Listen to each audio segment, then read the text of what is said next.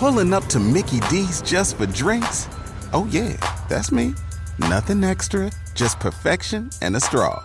Coming in hot for the coldest cups on the block.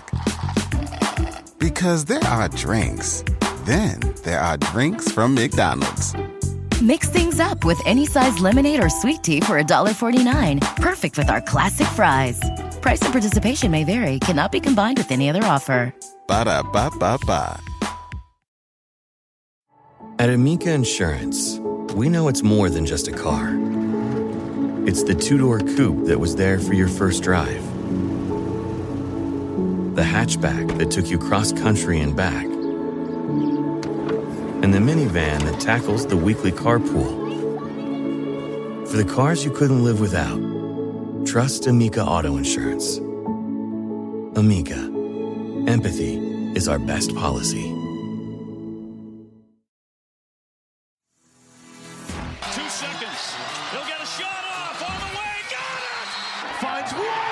And there's game winner. On the move, all the way. Tucker will score. Sean Tucker with a touchdown. Gillen. Got it! Syracuse win! Are you serious? Oh! Five down, one to go. Syracuse is playing for the national title. It's too long, and Syracuse is your national champion. Who's out? Who's out? Who's out? Who's out? Who's out? What's up, Syracuse fans? It's Mike McAllister from allsyracuse.com with episode 54 of the Believe Syracuse podcast. I am here with the man, the myth, the legend, Josh Crawford, to talk about Syracuse's 27 21 loss at Clemson. And Josh, I think if you had went into this game and said to Syracuse fans, you're going to lose a game by six points at Clemson, it's going to be hard fought. You're going to have some pretty good moments, but ultimately it's not going to be enough most Syracuse fans would have said, okay, yeah, I'm a little disappointed, but I get it. But the way this went down with losing this game by six points in the fashion that they did, up by 11 at halftime, up by 11 going into the fourth quarter, Clemson seemingly unable to do much on offense for large stretches of the game until a couple of dumb penalties or controversial penalties kept drives alive and allowed Clemson to go in and score and start to turn momentum, combined with the offense's inability to score in the second half, ultimately doomed Syracuse from pulling off the upset here. So if you had given them kind of a of a high level scenario of how this went down entering the game, I think most Syracuse fans would have at least felt good coming out of it. But because of the way it played out, watching it in real time, I think a lot of Syracuse fans are, are looking at this with a pit in their stomach, sick to their stomach, that they let an opportunity out of their grasp of taking complete control of the ACC Atlantic. I mean, you know, talking about the article that I wrote about the expectations and, you know, evaluating this issue football program in its entirety, I feel like it's 100% justified. Not only with the way that this team has um, marketed itself and looked through the first six weeks, but also you know, like you said, the way that it was, um, the way that like the way that it unfolded, in no unit way, form, or fashion should you be up eleven points going to the fourth quarter and lose a, lose a game. Anyway, any team that signifies a lack of composure, a lack of ability to finish down the stretch, and you know, unwillingness to truly commit to you know a common goal. And that's things that we definitely haven't heard about this. We haven't used to describe this extra team all year. But it was, you know, like I said, the, the, way that that pit in the stomach of SU fans, I feel like it's completely justified because we saw this team that was built upon um, leadership, sturdiness, consistency, these ideals that prepare a, a, team that didn't have a lot of four or five stars to the 14th best team in the country. To, so to see the way that we lost, the lack of you know uh, consistency, the lack of maturity, you know, one of your veteran guys making, in my opinion, a lot of really bad decisions and you know, kind of just going by the waist, not going by the wayside, but him being in a position to where I don't know because they was able to, but nobody seemed able or willing to do anything. I definitely can understand how you know SU fans um, can feel the way they feel. Hell, I'm not even a, a, a local, and watching that fourth quarter was maddeningly frustrating. Seeing a guy that, you know, and you again, you we talked about it. You know, you're a shooter in basketball. It's something to be said for guys in basketball, any sport. When that first shot doesn't go in, okay, go into I need to get to the basket, I need to rebound, I need to do something because for whatever reason, my shot is not falling. If your shot is not falling, how quickly can you can pivot and be a contributor to the team? Basketball is back, and BetOnline remains your number one source for all your sports betting needs this season. You'll always find the latest odds, team matchup info, player news, and game trends at BetOnline. And as your continued source for all sports wagering information, BetOnline features live betting, free contests, and giveaways all season long. Always the fastest and easiest way to bet all your favorite sports and events, whether that's NFL, NBA, NHL, MMA, tennis, boxing, or even golf. Head to betonline.ag to join and receive your 50% welcome bonus with your first deposit. Make sure to use promo code BLEAV, that's B L E A V, to receive your rewards. Bet online where the game starts. And that's the thing that we, I mean, me harder than you, have preached about Garrett Shrader all year. Dude, you're not the starting running back. We get that you're a dual threat. We get that you're a good guy, but you're not the best offensive player on this team. And especially, you know, after the first half where it seemed like Clemson made a lot of adjustments. They got a lot more pressure in the second half. And then script, he looked really good in the first half. But once he stalled out, it looked very stagnant in the second half. He needed to force the ball to Sean Tucker or make better throws, and he did neither.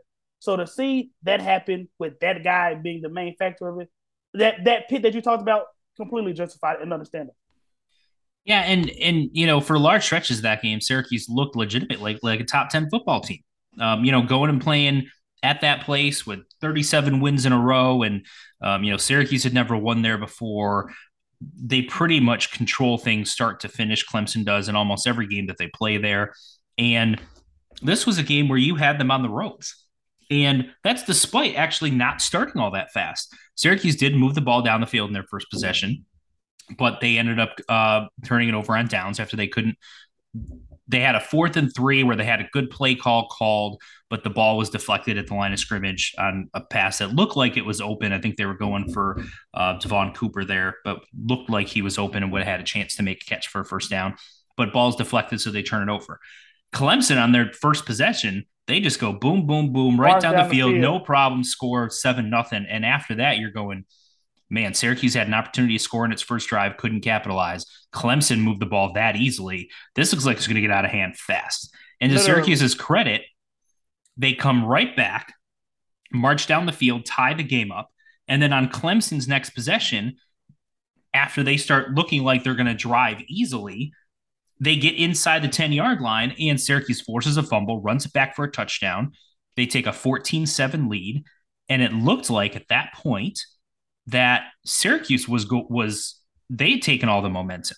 And part of the reason that they looked as good as they did for large portions of this game was the performance of the defense, the mob. After that first possession where Clemson marched right down the field and scored up until um, you know, kind of early to mid fourth quarter, they controlled the game. Clemson had no answers for Syracuse's defense, despite the fact that Syracuse was missing Garrett Williams in this game they couldn't throw the ball on Syracuse at all.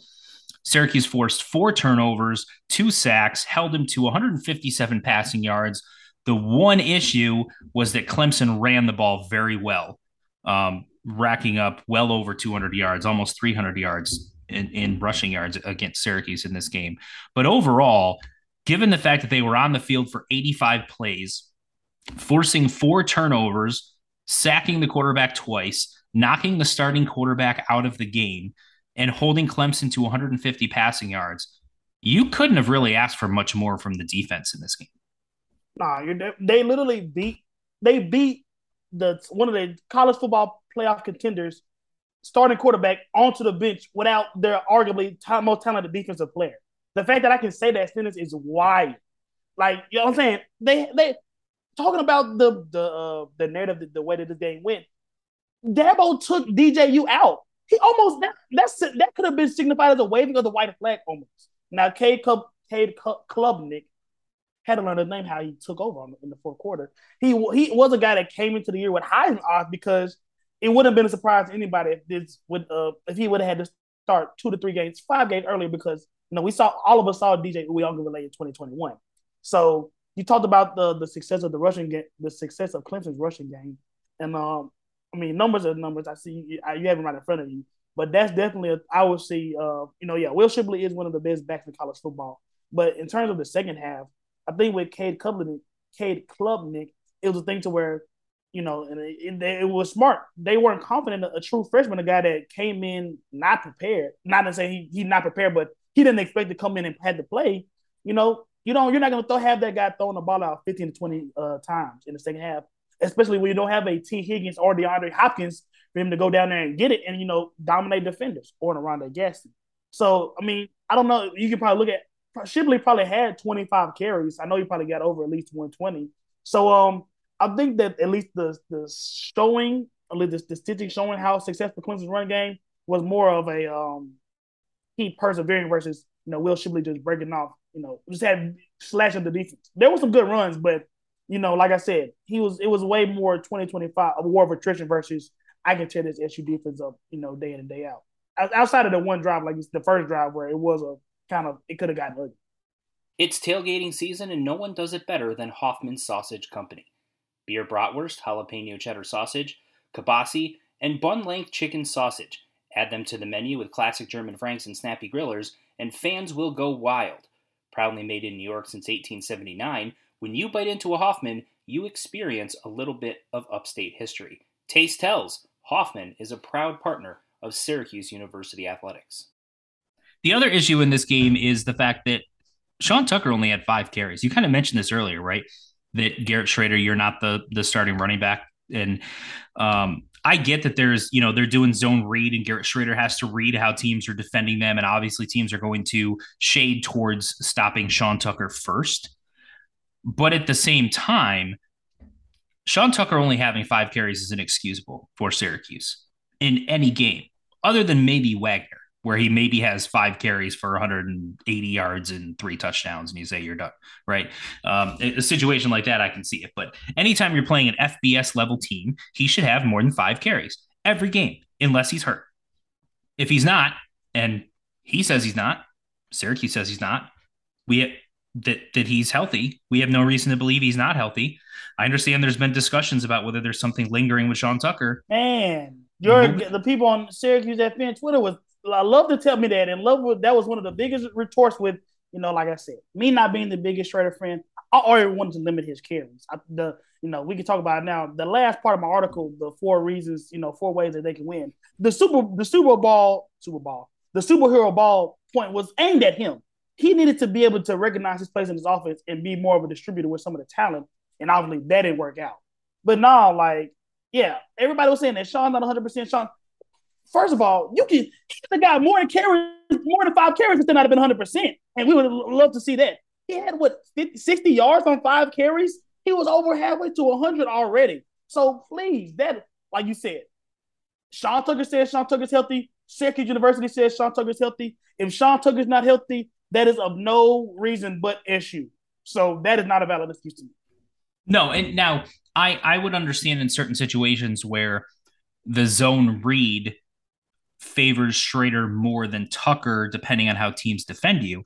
But guess what? You also have the option of doing just handing him the ball and not doing zone read. Syracuse does that. They've done that all season. They didn't in this game. Um, now there can be some game plan things there, and like you know things that are above my pay grade, so to speak. But five carries is inexcusable. That should be a discussion between whether he's getting 12 or 20, not whether he's getting five or something more than five. Um, and I get he had five catches, so 10 total touches. 10 total touches is about a third of what he should have every game. He should have 20 to 25, maybe even 30 touches every game. So 10, I guess, would be half of what I would consider to be your minimum adequacy of of what Sean Tucker touches should be. Now, does Sean Tucker getting 15 carries in this game mean Syracuse definitely wins? I don't know. I mean, I would maybe, say yes. Maybe. I would say yes. Well, especially means, in the second 10 half. More carries for Sean, and I think more importantly, 10 less carries for Gary. But in the second half, the the couple of other than the last drive when they basically had to throw the ball because of the situation, the few times that they were able to move the ball was Sean Tucker had a couple of runs where it was like 15 yards and 18 yards or whatever else.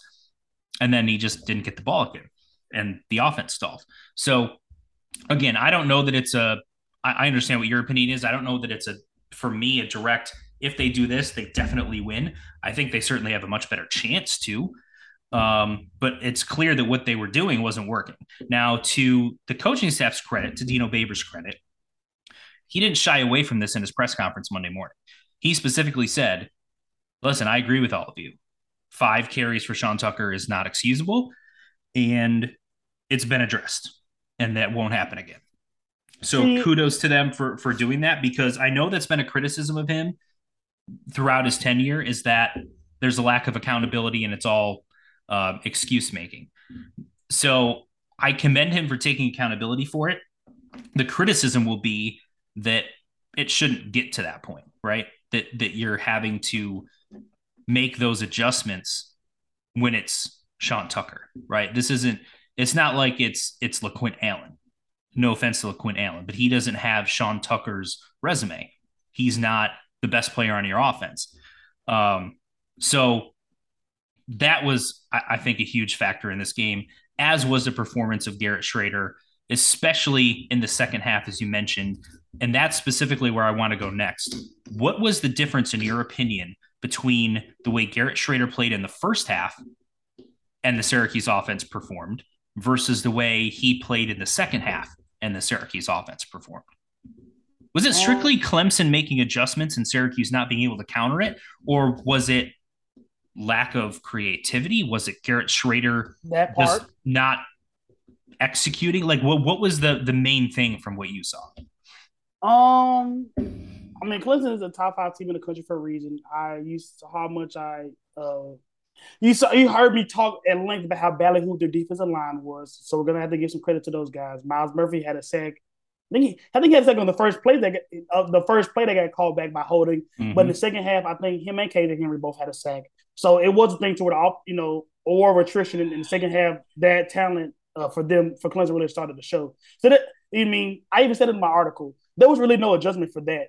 Coda and Burge were going to have to win, and you know, even Kalen and uh, Vettorello and Bleich were really going to have to win. And in the second half, they lost more than them. So there's no really adjustment that you can do for that. But one of the biggest things that you talked about was the um. And again, I try to be as fair as I can, and I this has nothing to do with Garrett Shrader. I mean, it can because ultimately the quarterback does have the ability to change the plays. But hell, if I, if somebody's calling my number, I'm always going. to You know what I'm saying? I'm a baller. We we basketball players. Somebody called my number. I know Charles Barkley said just because the coach calls the play for you don't mean you're supposed to score, but he called the play for me for a reason. So I'm gonna try to. So I mean, if, if they're calling 20 Garrett Shrader quarterback keeps in zone reads, I can't be mad at Garrett Shrader. I can be, but I realistically can't be mad at him for pulling the ball and thinking that you know me running is the best way to, to win. I'm mad at Coach Babers and Robert Anae, and for them putting in putting the ball in Garrett Shrader's hands 20 times for him to be able to do that. Because again, a read, read option, zone read, you made a really good point. Garrett Shrader has the ability to keep that on every play. And Garrett can only look at the read that he's getting on, on the field. He can't take into effect, you know, how many carries Sean have, how many carries I have. As fast as that Clemson B line is and the nature of the option game, it is read decision. You there's no time for hesitation. So my biggest thing with Babers, and the thing I'll push back on you in terms of giving him kudos, you know, you can't put Garrett in a situation where he has to a constantly be making a decision like that, and you're not force feeding your guy the ball, which is Sean Tucker. So you talked about giving kudos to Coach Babers and you know holding him accountable. I'm not gonna. I, I can't. I can't. I have to push back on that. I can't let that slide because that man is paid very handsomely to do his job, and I and for him to make adjustments like that he was supposed to make in the second half of that game. And again, given the the opening context of John Moran's a little bit of basketball, given the opening context, yeah, a six point loss to Clemson wouldn't have been bad. But also, I tell you this: we lose a we lose a game going to the fourth, in which we're up eleven points. You're gonna feel some type of weight about that, whether it's Clemson or Wagner. I mean, it obviously it's gonna be worse. But any team when you're up going eleven, going into the fourth, and you lose, it's a clear meltdown. So I don't. I'm not giving Babers any strikes for coming in and owning up to a mistake because what other choice did he really have? I mean, I guess he could have ducked and dodged it, and apparently, speaking of the colleagues he had before, but you don't get no strike from me for admitting you made a mistake. Yeah, talk about Papa Crawford. You know, he was always somebody that like, you know, We have a good relationship, so he was always able to tell me like, I don't care about what you do. Always be able to come to me. But and he always made that clear. Just because you come to me, there's no that doesn't mean there's no punishment. You don't get you don't always get rewarded for doing the right thing. And I'm not gonna reward Babers for owning up to a horrible offense and a horrible um, lack of adjustment. It's good that I guess he owned it and he, uh, he, that he's aware of it. But where was your awareness 72 hours ago when you you put the ball in your quarterback's hand 20 times? So again, I had to push back on the you know giving kudos of you know him being responsible accountable to it because a he's handsome he's more than handsomely paid enough to take any straight that he gets on Twitter or from media members, and b this is not a situation where we can go we can go down the road or we can get Clemson again or we can, there's a way to really realistically work in the ACC championship game. That was the shot. You went as you know. What did the, the announcer for the USC Utah game? You when you get with a big dog, you can't miss. And you know, shout out to the wire. And we missed, and we we had them dead in our sights, and that's the biggest problem. And we just simply missed. So, um, Clemson's going to lose to Louisville and Miami, and Syracuse is going to win the ACC Atlantic. No, I'm just I'm messing with you. Um, I'm just, say obviously, obviously, obviously. Um, so I guess I should qualify my point in giving him credit. I give him credit for opening up the press conference and saying, "Listen, we made a mistake. We're addressing it. We're fixing it." Because I feel like there's a lot of coaches, and there's some that aren't like this, but a lot of coaches who are just very coach speak. We're never going to admit that we made a mistake and it's very just we're on to the next game. We make adjustments all the time. There's a lot of things you don't know, and that type of stuff that you hear a lot. I don't often hear coaches come up with a press conference and say, "Guys, y'all are right. We made a mistake. This is an inexcusable, etc." Now, that doesn't excuse the fact that it happened in the first place. I just appreciate the upfrontness and the honesty. Now, here's here's where I'm qualifying it. it to me, if the rest of the season is no longer an issue, Sean Tucker becomes a feature part of the offense again. He's getting 15 to 20 carries every single game, um, etc. Then to me, not only did he say he was going to fix it, but it got fixed. If you say it and then it's an issue again, any quote unquote kudos for me for being upfront about it, accepting responsibility, saying addressing it because he wasn't asked about it. He he started his press conference that way. Then all that goes out the window because then it was just saying things and it's lip service and it doesn't actually mean anything. If it turns into something tangible, then um, I'm more willing to to keep that credit. But the other part of this game that I think is important to talk about, they got a lot of, and you're absolutely right about being paid a lot of money to deal with people on Twitter. Um, but if you have to deal with people on Twitter like I do every single day, I think we should all be paid more uh, personally for having to deal with that because it has Clemson fans. I'm just going to say this before we get into this because I have to. Good Lord, people. Like, here, here's the thing y'all need to know about me. Any Clemson fans that are listening, I hate officials. I hate them a lot. Main, the main reason I hate it is because it is perfectly acceptable to rip, ridicule, publicly ostracize an 18 to 22 year old kid playing a sport than it is a grown man routinely missing calls. A grown adult man who is terrible at his job regularly to the point and if a coach criticizes that person for doing a terrible job, they get monetarily punished. They get fined. If someone makes a if an official makes a bad call on the last play of a game that changes the winner of the game, everyone sees it, they get it wrong, it's not reviewable, the end result is nothing. If the coach says we lost because of a bad call, they get fined, even though they're right. And that official is doing a game the very next weekend and probably a very big game. Same caliber of game that they were the week before. Nothing happens. They get paid the same. They get a new, a new game. They get paid for that game. There's zero accountability. So that's why I have issues with officials. But Clemson fans when I'm pointing out what I viewed as inconsistencies between the way that the late hit was called for Clemson against Syracuse for Clemson, as opposed to a non call against Clemson for Syracuse, I pointed out what I viewed as an inconsistent way of um, calling that, uh, interpreting officiating that, the rule, officiating that rule. Good, good way of stating it. Um, then I get oh, your tears are so sweet. We killed you. Um, you're just making excuses for for sucking. and all this stuff. I, I have a few things to say about that. One, I didn't play, so you didn't beat me. You didn't beat me at all. I, I didn't play at all. Um, if I had, you would have won by a lot more. I, am not. I I have no. I'm just don't belong on the same field as any of them. Standing near them with a cell phone, let alone trying to play. Okay, um, that's first of all. Second of all, um, I am not blaming that on the reason that Syracuse lost. I am pointing out that officiating. Period. You'll notice in none of my tweets where I'm critical of officials do I say this is why Syracuse lost. In none of them. Okay. Number three, um, you won by six.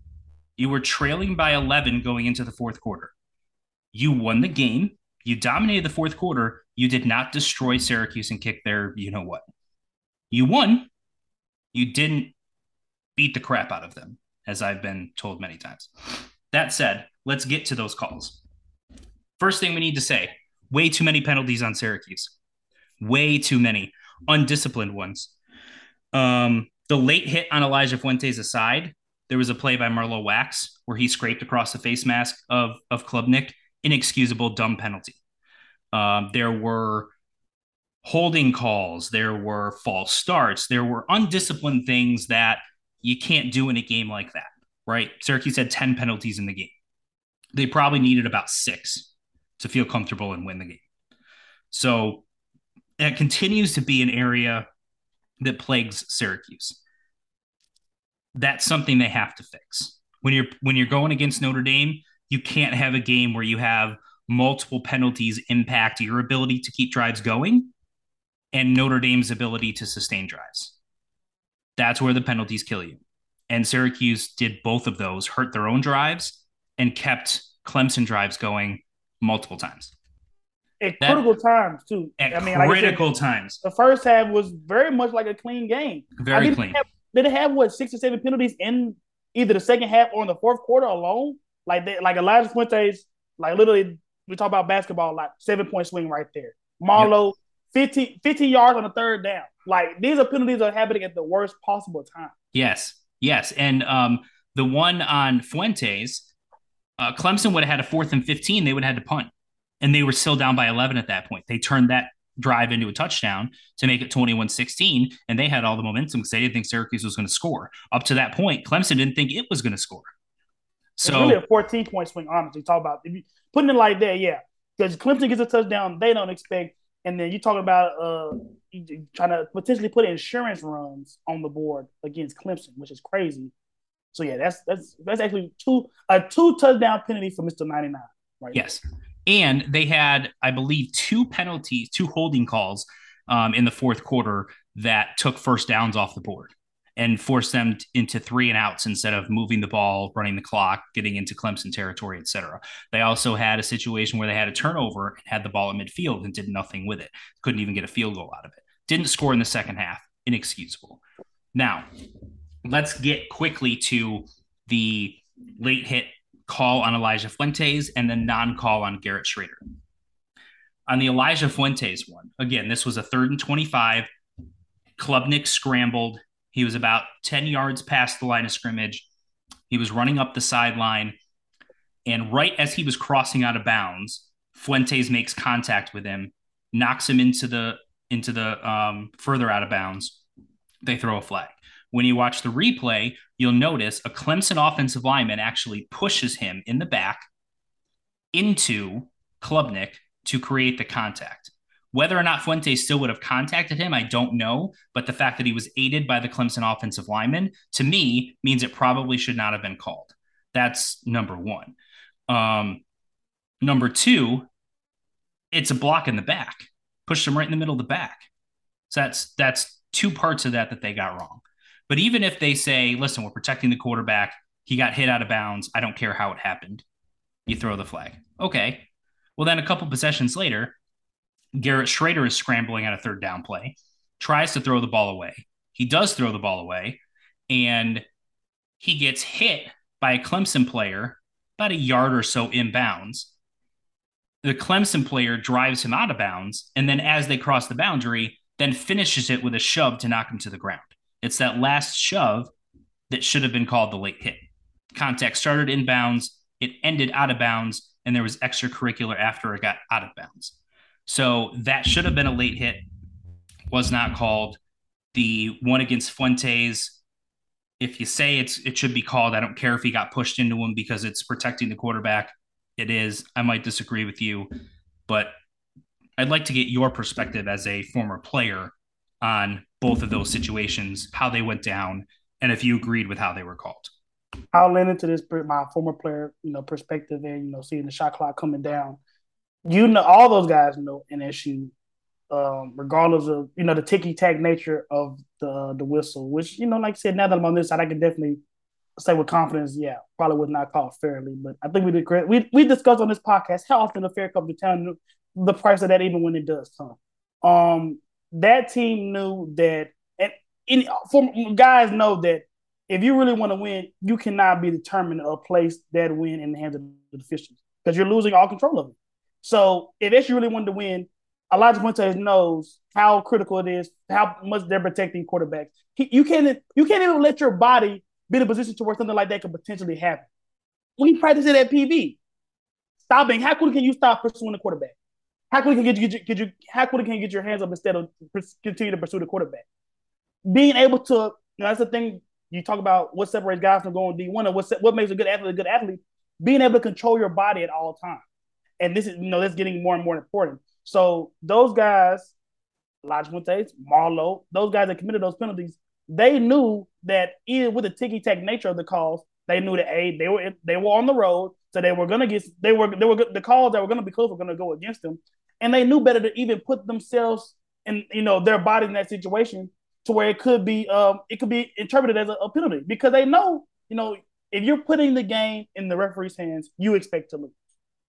So I I could debate about the the egregiousness of the calls, and you know we don't got the time for that. But at the end of the day, those guys knew they they that those were um killer penalties, and they still committed them. So they, in my eyes, they didn't have the discipline to win, and that's sad because it's a really disciplined team. Officials still suck. Okay, um, on to the next part of our discussion, um, which is real quick. We'll end it on this: is the mental approach to a devastating loss like this, not letting one loss turn into two, right? Because it's really easy to let this impact your preparation and approach for the next game. And Syracuse has another name brand opponent coming in a blue blood this coming Saturday in Notre Dame. So, as a former player, when you have a devastating loss like this, a game you felt like you let slip away, the, the other team didn't beat you, you beat yourself. How do you turn around, refocus, and prepare for the next game without letting that loss impact how you do that? Again, you know, the leadership within the locker room and the program is really important. So you're gonna have to have guys like Kale, guys like Garrett. Would you love to see him on the sideline being really into the game, despite him not getting the game? Which I think I I, I predict him getting the game, even though he didn't. You know, the leadership at the top is to be very critical in like just determining the the overall mood of this team. But then after that, it's um like you talked about the name brand. You're not facing a Wagner. You're not coming off a, a, a another trap game. You know, this is a, a, situation where you may be taking Notre Dame more seriously based on the brand than the quality of football they played this year may dictate it. we talked about how up and down they've been, at least off camera. And uh, you know, this is a team. This is one of the marquee games that you expected coming into the year. So, in terms of from my perspective, you know, the leadership, you know, every obviously every it's grown men out there, young men out there, but the leadership is going to be important at the top from either in, in the locker room with Kale and Garrett and other guys in the mob and Babers, and them making sure that this team responded the proper way. But after that, you know, just it's you know going one and zero. Oh. Last week you went zero oh and one, so you just had that much more more motivation to go one and zero. Oh. And Notre Dame is a great team to go one and zero against, regardless of what their record is or what they look like. Yeah, beating Notre Dame always gives you some sort of national notoriety, um, cachet, etc. You know, if you're sitting at seven and one with the win over Notre Dame, again, I don't care where Notre Dame is ranked or what they are. Most people are going to go, "Oh, okay, that's pretty impressive." So, I think this year's team, with the veteran leadership they have, and with they've been preaching this go one and zero each week from the beginning of training camp. So it's not like they all of a sudden have to change their approach because that's been the approach all along. So just sticking to that and how close the team is, how much they believe in themselves, the coaching staff, what this team can be. I think, like you said, all of that, the leadership in the locker room is what's going to make a difference. And I think we're going to see if all of that culture that they're talking about is just talk or they bounce back and play a heck of a game on Saturday, you'll know that this was all legit, right? That none of that was just talk. So that is a big thing to watch for. Rubber meet road. Rubber meet road, 100%. For Josh Crawford, I'm Mike McAllister. That'll do it for episode 54 of the BLEAV in Syracuse podcast, presented by Hofmann Sausage Company and Bet Online. And we'll see you next time.